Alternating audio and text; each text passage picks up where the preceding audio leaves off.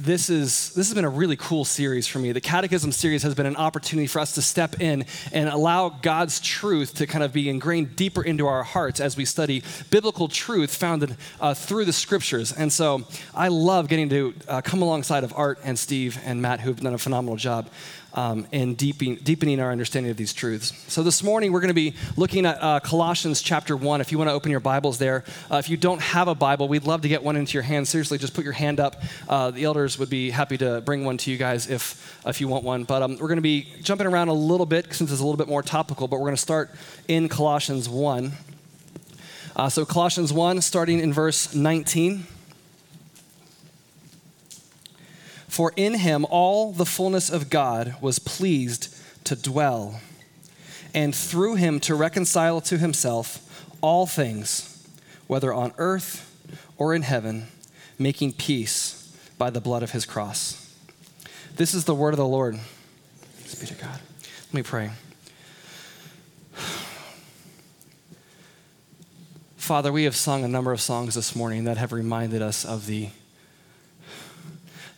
the immensity of your love for us, the, uh, the lengths to which you went to bring us back. And so we ask this morning, as you open your word to us, that you would open our hearts and our eyes and our minds to see the truths that you want us to grasp of who you are, uh, of the kind of God that we worship. And Lord, it would bring us to worship. It would bring us to a place where we get to fall on our knees before our Creator and our Savior and say, You are awesome, and we love you. So we pray for this morning and ask all these things, Jesus, in your holy name. Amen. Uh, last week, as we reviewed just a second ago, Matt explained in Catechism 25 how uh, Christ's death on the cross fully paid the penalty for our sin. And therefore, God remembers our sins no more. He said, because he remembered it when Christ was on the cross, our sins were taken care of. And because our sins were taken care of, uh, the record was fully paid. God took our record, our sin, and imputed it onto Christ, and then took Christ's righteousness and imputed it onto us. That is how uh, Christ's death redeems us. This morning, though, we're going to be asking a, a, little further question about Christ's death, expanding the discussion on his death. So let us read together uh, question and answer, question 26. What else does Christ's death redeem? Christ's death is the beginning of the redemption and renewal of every part of fallen creation as he powerfully directs all things for his own glory and creation's good. It truly is a magnificent thing to consider that the death of Christ, because he was both fully man and fully God, was able to fully pay for all sins of all people in all of history. It, it, it's, it's amazing. It truly, truly is. But what is even more amazing is that the power of his death does not stop there, it's even bigger. And so, as today, as we talk about Catechism 26, we're going to be asking three questions. We're going to be asking, what is every part of fallen creation? What does it mean to redeem and renew every part of fallen creation? And how do we participate in God's redemptive activity? What is every part of fallen creation? What does it mean to redeem and renew it? And how do we participate in what God is doing? So, to start, I think it's important for us to look at the fall. We're going to be in Genesis 3. If you want to turn back, it's like the third page of the Bible. Uh, Genesis 3, to kind of catch you guys up, Genesis 1 and 2, God created the heavens and the earth. He made everything. And he, he loved his creation. He said it was good.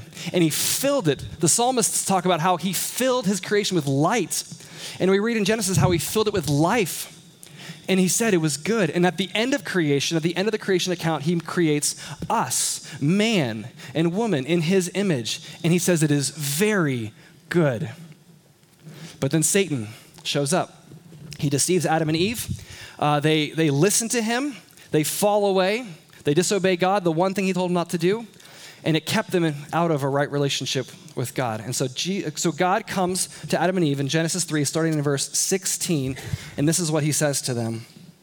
He says, To the woman, he said, I will surely multiply your pain in childbearing. In pain you shall bring forth children. Your desire shall be for your husband, and he shall rule over you.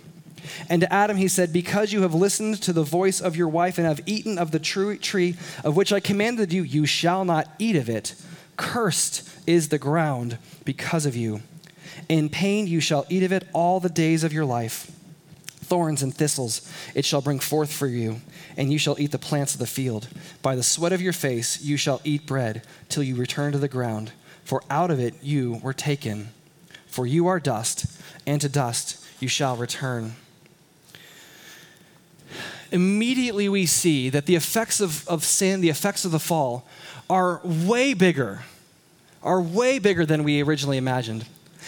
Which, by the way, separation from God is big enough to crush us. And I can't fathom what Adam and Eve were experiencing when they realized who they walked with God. They had a relationship. They were in perfect unity with him. And then all of a sudden, gone, never to be experienced again in this life. But sin's bigger than that, and it did more. It says here that there was pain. There would be pain in childbirth. There would be pain in work, broken relationships, and the beginning of decay and corruption and entropy into the world. And not just for humans, which is interesting, right? Adam and Eve sinned, but not just for us, for all of creation. All of creation began to experience the effects of the fall. This is the reality of sin, guys. It's, it's worse than you think. Matt says that on a regular basis. It's worse than we think. The created world suffered because of sin, and it was no longer as it was intended to be. Nature, uh, world systems, uh, civilizations, relationships broken because of the fall. Uh, in Romans 5, Paul tells us that because of Adam, uh, we are born into sin. We're born dead in our sins. But in Romans 8, he takes it further and it says, For the creation waits with eager longing for the revealing of the sons of God. For the creation was subjected to futility, not willingly, but because of him who subjected it in hope that the creation itself will be set free from its bondage to corruption and obtain the freedom of the glory of the children of God. For we know that the whole creation has been groaning together in the pains of childbirth until now. You can see it potentially in that verse. There's, there's glimmers of hope, right? Like he talks about there's hope of freedom, there's, there's the coming, what's going to be true. But it was subjected to futility not willingly, and it is now in bondage to corruption. So, the question now ultimately is what is every part of fallen creation? It's nature's, first of all. It's one of the first things it talks about. I don't think it takes you very long to think of how nature, we experience nature having uh, been corrupted by the fall. Natural disasters, though they absolutely display the awe inspiring power and incredible greatness of God, are destructive. It's not as it was intended to be. Tornadoes, earthquakes, volcanic eruptions, hurricanes, tsunamis, floods, they destroy and they take life that wasn't what it was supposed to be like. They're violent, they're out of control. Yes, yes, Jesus is absolutely. He was on the earth. He actually calmed the storm. God is absolutely in control. He, he can and does do that. But if you look at it, it's just very obvious. Nature is in bondage to corruption. The created world is suffering because of man's sin. What else? Beyond nature, uh, we see in Genesis 3 relationships. Immediately, it says, Eve, your desire will be for, or against, or contrary to. Very, various translations say it differently. For your husband, and he will rule over you. There's a break there. It's not the way it's supposed to be. It's different now. There's going to be a break in the relationship. And then immediately after, they have what happens with their two sons, Cain and Abel. Cain hates his brother and kills him. And I bet the minute I started talking about broken relationships, it didn't take long for every single person in this room to be have someone come to their mind. Someone in your life who you're in a strained relationship with. Who, who things are not they're not going the way you want them to be going a family member, a coworker, a sibling, a parent, a friend, a neighbor, a spouse. This is not how it was supposed to be. when sin entered the world, relationships were broken. And even the good ones, even the great ones, are still difficult at times. We still hurt each other. We are still hurt by each other. Relationships were tainted by the fall. In addition to relationships, our physical nature. Uh, it, God's very clear there. He says, You were made from the dust. You will be returning to the dust. We are physical beings, and if physical creation is impacted by the fall, then we are impacted by the fall. Now, I know I'm only 34, and many of you will look at me and be like, Seriously? But like, I'm aware that my body is getting older. Things hurt that just didn't hurt before, and it's frustrating. It's, it's sad, and I, you know, trying, I'm fighting it, but our bodies are impacted by the fall. When John Zimmerman shows up at the office with a dozen Krispy Kreme donuts, and I have to eat nine or 10 of them because no one's gonna help me at the office. Like, I'm affected by that. When Sarah Stedham shows up with a cheesecake at the youth coach party last night, and I just keep eating it all night because it's cake and it's my favorite food. I'm impacted by that because of the fall. I don't know what it's gonna be like, but I know that heaven talks about it, it talks about feasts. It talks about a lot of things. That talk, I, our bodies are deeply, deeply impacted by the fall. But there's specific things that he talks about here. Uh, God looks at them and he says, I will, uh, in pain, you shall bring forth children. Now, I will not speak to what it was supposed to be like. I, I don't know. There are some theologians who argue that um, there was always going to be sensation, like you were always going to have the, the, the sense of feeling.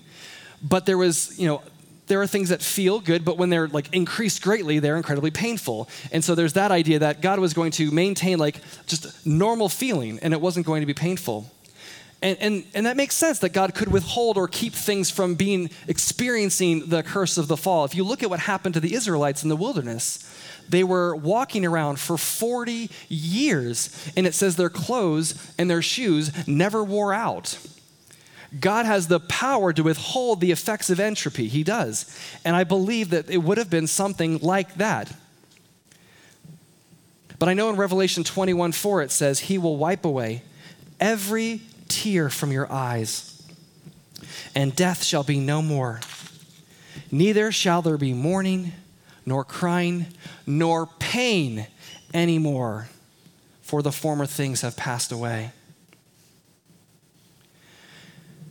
If we believe that the restoration and redemption of the world is, is, a, is bringing it back to what it was like in the garden, then I believe that there are things that, like pain, that we're not supposed to be here. But our physical bodies, being a part of physical creation, experience the consequences of the fall. Work is another thing.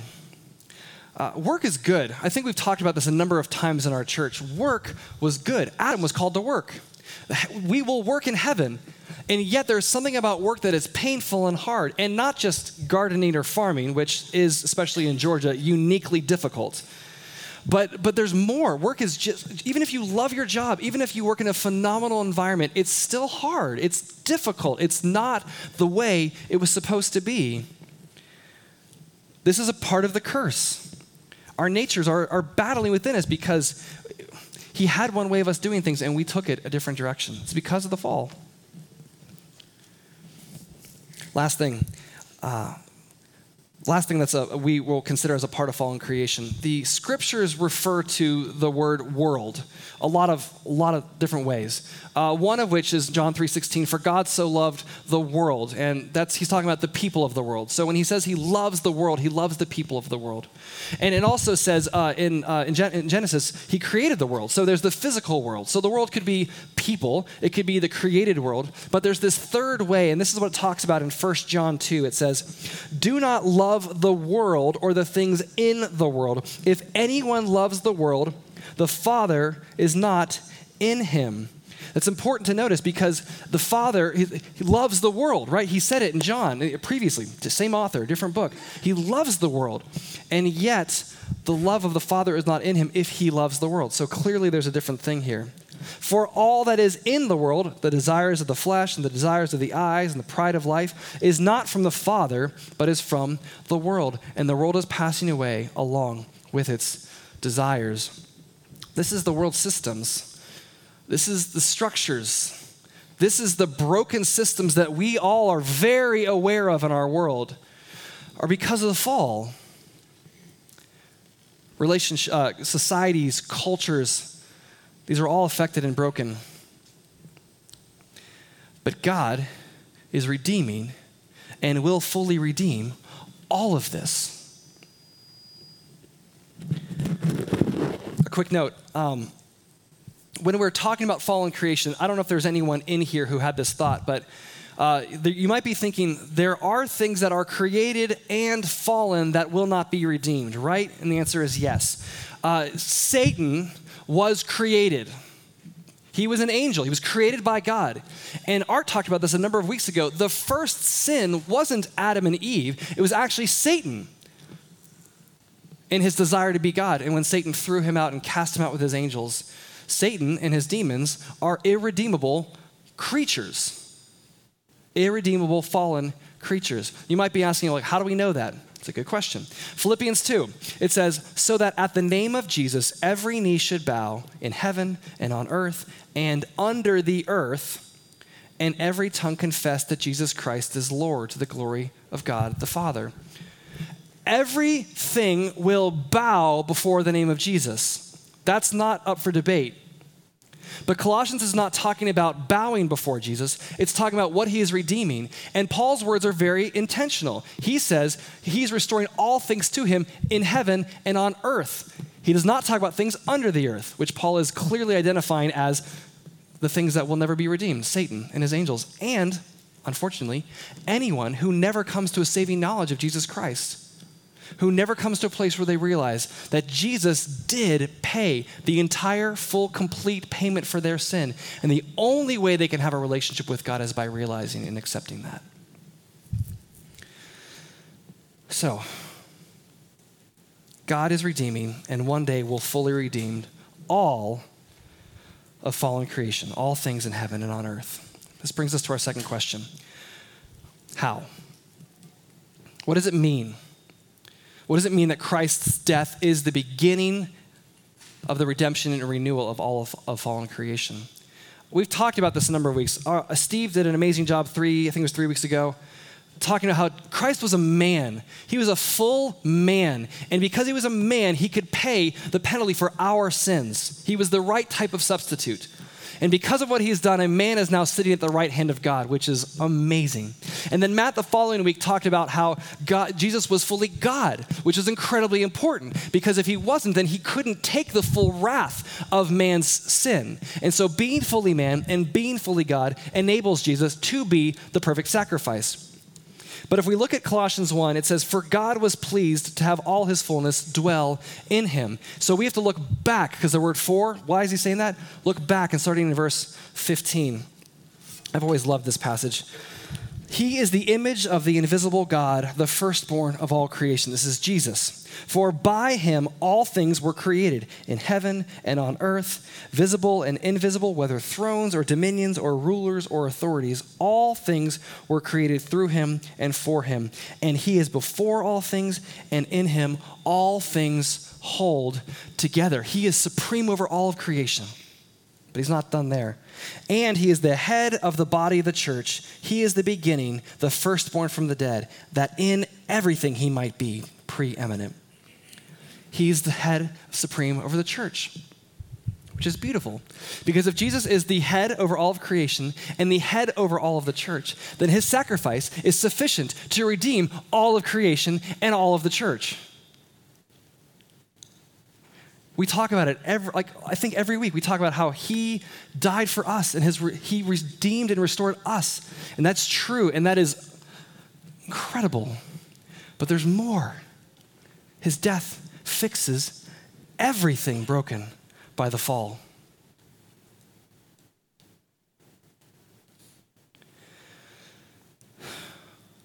When I think that his death was sufficient to pay for my sin, I'm in awe.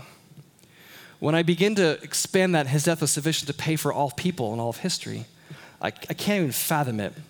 But when then I realize that his death is sufficient to redeem all of creation, I, I can't begin to wrap my mind around it because he is able to restore all things to the way they were. I, let that sink in. Everything, everything is redeemable because of his death.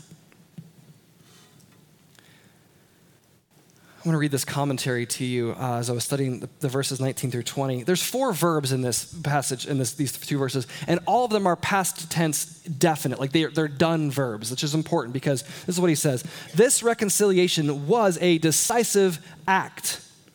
And there was a once for all element, too, about the making of peace which God effected. This was accomplished by the blood of his cross. Christ by the offering of himself through death, accepted the curse which was due to us. But this reconciliation is not limited to men. It applies to the whole order of created being. It is sufficient, sorry, it is significant that Paul does not say here all men, which would be contrary to his normal teaching, but all things. This phrase is indefinite and suggests the completeness of the plan of God. Not only is sinful man reconciled, but the created order, which has been made subject to vanity because of sin, will share in the fruit of the mighty act of atonement on the cross. Christ took the full curse of the fall on him, humanity and all of creation. Now, it's important to recognize that this is one of those now true and also not yet realities. Like, I think if you might have been asking the question at some point, you're like, I just don't experience the renewal of creation. And like, I totally get that. There is something about this world that is, is it's in the process, which is why he says in Revelation 21 5, Behold, I am making all things new. But what he is doing is he is redeeming what was his. I love this quote. This is an uh, Abraham Kuyper quote. I, I think it's been referenced here before, but I just feel like it applies to this so fully he says, There is not one square inch of the entire cosmos about which Jesus Christ does not say, Mine. And in so doing, for which Jesus does not promise and pledge grace and renewal. He is coming back for it all. And he now, through the Holy Spirit, is going through the process of bringing renewal. That's important, right? The Holy Spirit. That's important because, as Joel said, it was better for him to go that he could leave the Spirit with us because that is how he's doing that. That's how it's happening now. But, like we said, it's the beginning of renewal and redemption. So, I think the question is deserved what? How? How do we see it happening? I think we see it happening in how we are becoming aware of how uh, our impact uh, our, our lives impact the world, which, which has a lot of effects, um, like culturally, globally, how we affect parts of the world uh, through clothes we buy and food we eat, along with how we are aware of how it affects the environment, the things that we are doing with pollution and squandering natural resources.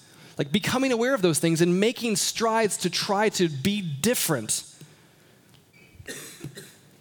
I think it looks like medical advancements we're living longer, and, and God has given us the grace of understanding and knowing more about us and how things work to be able to heal and to care for and to protect, and a number of advancements in technology and science.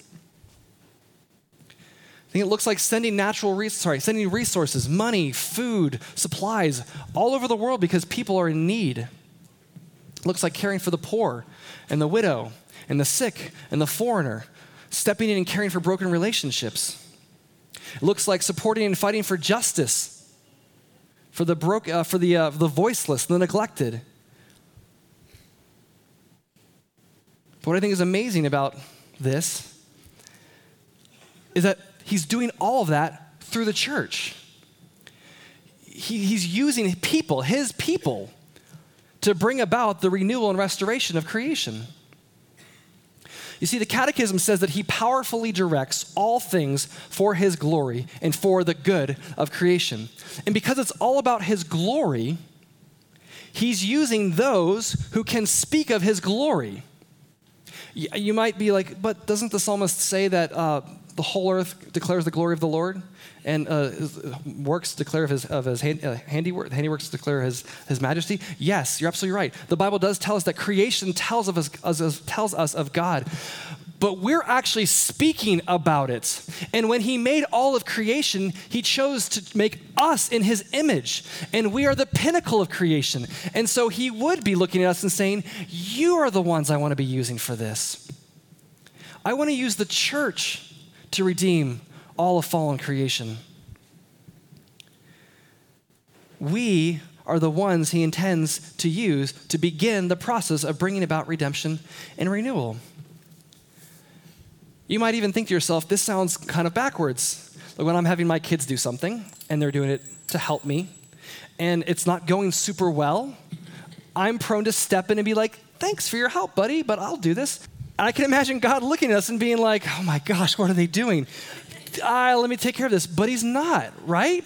Like he's not the one stepping in and just like taking all the weeds out of the out of the vegetation keep, that are keeping them from growing. He's not the one removing the rot and taking away the fruit that's not good and just making all vegetation lush. He's not the one uh, just taking care of pollution and like you know finding a way. He's not doing that.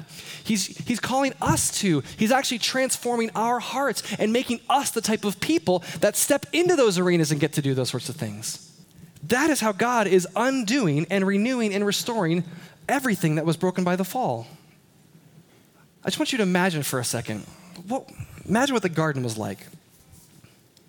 Like I immediately go to nature. I immediately think of like beautiful weather, um, lush vegetation, animals scurrying around, which might make some of you more anxious than others.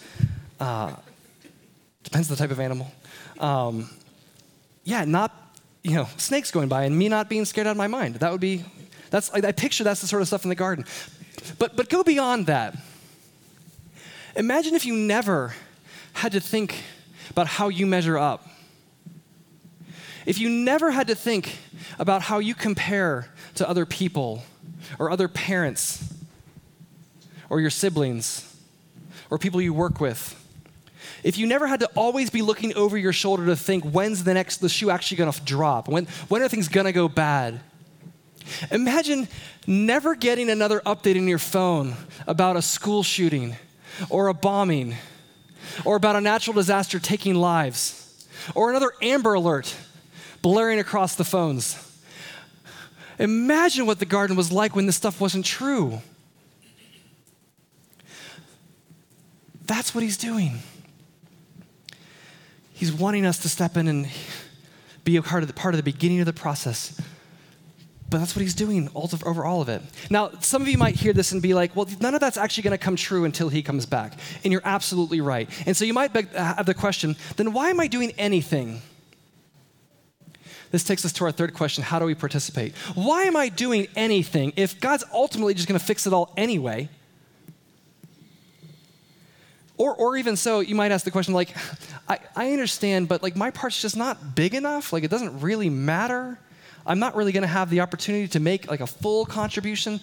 Should I even try? Martin Luther has been attributed with this famous quote. Uh, it says, If Christ were coming again tomorrow, I would plant a tree. And I think we've even quoted this here before. Now, it's highly debated whether Martin Luther actually said that, which is uh, unfortunate because um, it's a great quote. And I wish I had said it because it's true. And whether he said it or not, it's one of those things that actually defines like what we get to be a part of. We get to realize if Christ is coming tomorrow, then everything I do today can be a part of the beginning of the redemption and renewal of all fallen creation. And therefore planting a tree makes complete sense. Along with a lot of other things. This is not a, this is not a green message. There's a lot of other things that we can be doing. You can say, I did that because I want to be part of the beginning and of the renewal and redemption of all of fallen creation. So, how? I think it looks like a lot of different things.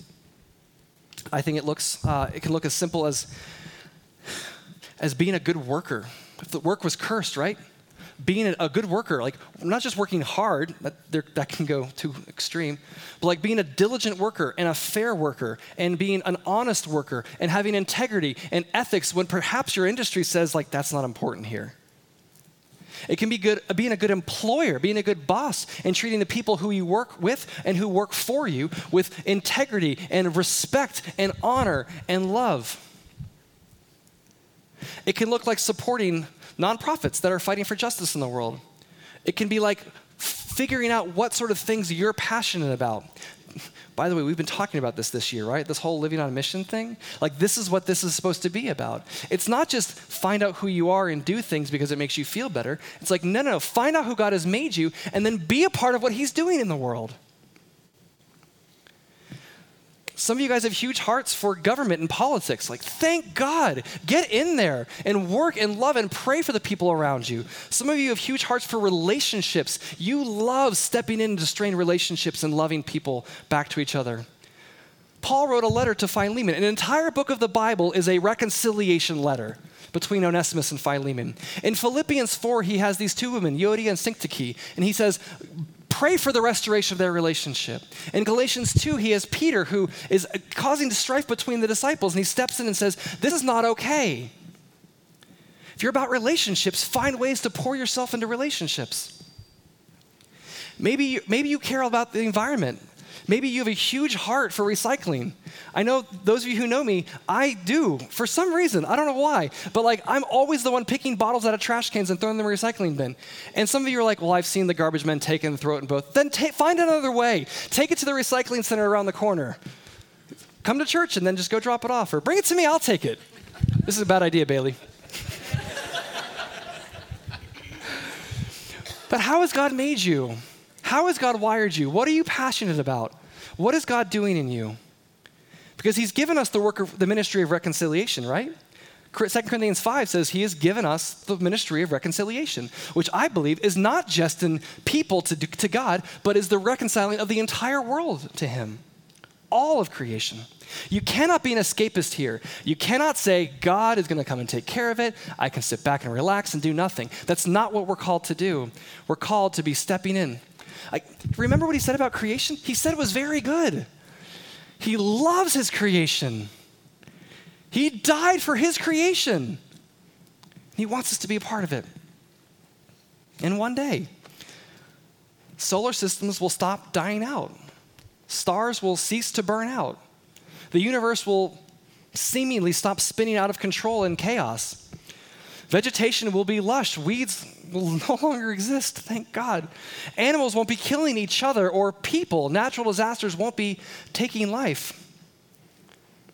But we're beginning to experience it now because He's transforming us and redeeming us and using us to begin the process of redemption and renewal in the world.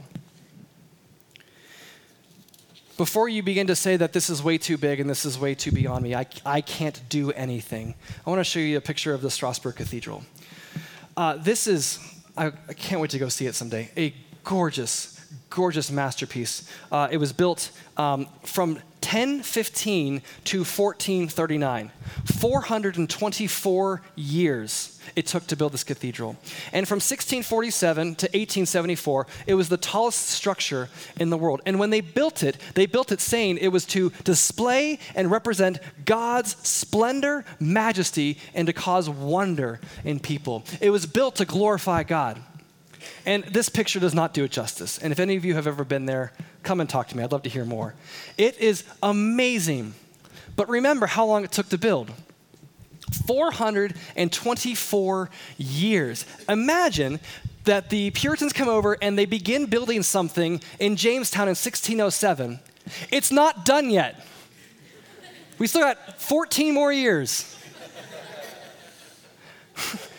it took that long, which means a dozen or so generations of people poured their entire lives into building this thing and never saw it come to fruition. They never got to see it in all of its glory and splendor. God is not asking you to build a cathedral. He is not asking you, or even us as a church, to build a cathedral. And by the way, we, I love our church. We've done some amazing things in restoring the world, right? We've given goats to girls in Nepal for several Christmases in a row, and we've seen change in those societies because of that. We've built uh, 20, almost 30 wells in Ghana, and we've seen literally lives and whole cultures changed because of that. We as a church are doing amazing things. But he's not asking us to do that. He's asking us to do something. He's asking you to lay a brick. Lay a brick, one brick. What's your brick? What is God pressing upon your heart today? And think of all the ways in which the world is broken. It can be in relationships, it can be in work, it can be in your family. We get to taste the beauties of the new creation of redemption in our lives right now because He is using us to bring about the redemption and restoration of all of creation. It is an incredible gift. It's a privilege. It might sound like a burden, and I pray it doesn't. It's not a burden. This is not a penalty. This is not punishment. He's letting us be a part of His work. God is reconciling all things to Him by the power of the blood shed on the cross. And I hope this brings you to two places. I know for me, this is what it's done. I hope it brings you one to the place where you begin to think of, okay, God, what do you, what do you have for me? I want to be responsible and take action in some way, shape, or form in my world. What does that look like? And I really pray that God is impressing upon your hearts now something in that arena. But the other place it took me is worship. Isn't God awesome? Like he his the death of his son was so great that it didn't just redeem us, but it redeemed all of creation. It's so powerful. We don't we can't comprehend it. And when I get to that place I'm like, God, you are so awesome. You are so powerful. You are so much bigger than us. I pray this is where it brings us to these two places. And I pray that we can let the power that does that to fill us and allow us and to move us to step into the world and participate in what He's doing. Let me pray for us. Father, we are, as we continue to work through this series, I think we become more and more aware every week of how big you are, how holy you are, how other you are, how powerful you are and that you chose to send your son. And his death was so powerful that it changes everything. So, Father, we pray that as you move in us and stir in our hearts this morning, that you would draw us to worship and invite us to where you want us to serve and love you. Father, move in us. We pray that you would continue to deep, deepen these truths in our hearts of who you are and what you've done. Jesus, we lift all these things in your name. Amen.